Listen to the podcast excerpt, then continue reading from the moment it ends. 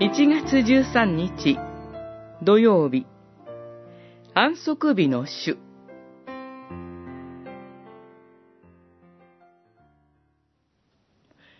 安息日は人のために定められた。人が安息日のためにあるのではない。だから、人の子は安息日の主でもある。マルコによる福音書、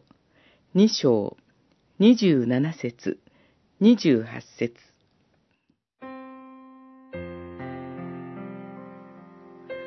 ファリサイ派の人たちは、安息日規定を細部まで正しく守ることが神の民の義務だと考えていました。やがて、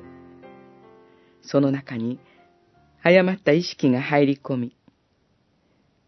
自分は規定を守っていると自負し、守れていないと思われる人を蔑むようになってしまいました。本来、安息日とは、自分と自分の周りのすべて命あるものが休息し、命を回復するために神が定められたものです。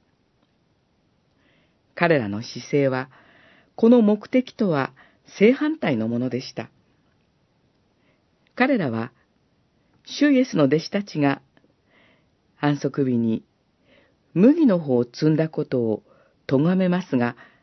主イエスはダビデが備えのパンを食べた例を示されます。神が求められることは、神の教えの確信を受け止め、生きることです。主イエスは、安息日を本当の意味で実現させるために来られた方です。ご自身を神聖な備えのパンとして私たちに差し出され、永遠へとつながる命と安息を与えてくださいました。私たちは安息日の主である主イエスのもとで心から休んじ、感謝をしつつ、安息日だけではなく、